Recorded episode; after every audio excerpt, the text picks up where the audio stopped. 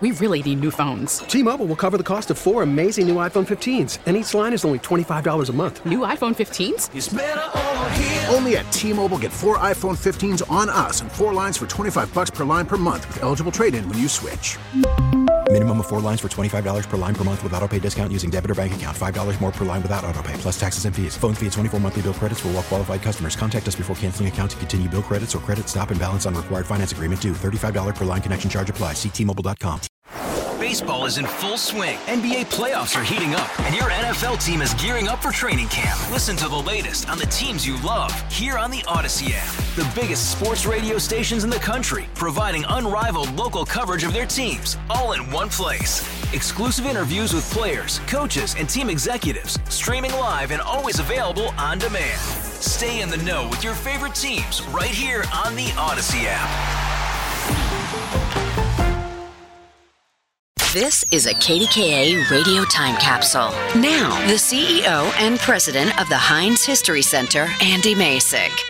In the late 1800s, air pollution from Pittsburgh's mills and factories dirtied buildings and sickened residents. While most laborers lived in tenement housing close to the city's industrial core, many of the region's wealthy residents moved to semi rural areas such as Squirrel Hill, Shadyside, Point Breeze, and Homewood.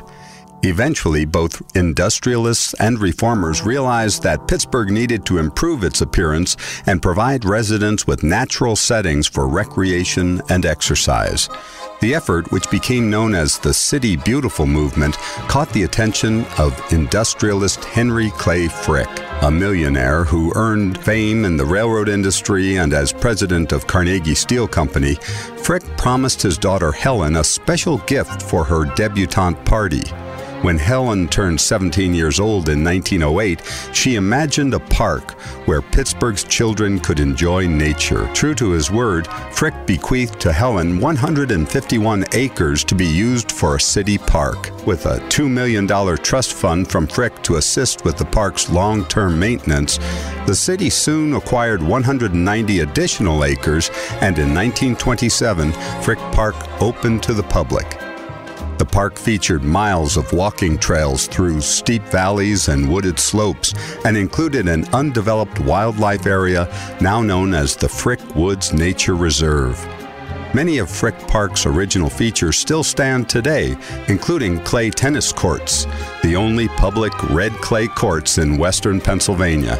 At 561 acres, Frick Park remains Pittsburgh's largest park and a place where Pittsburgh children come to play, just as Helen Frick imagined more than 100 years ago.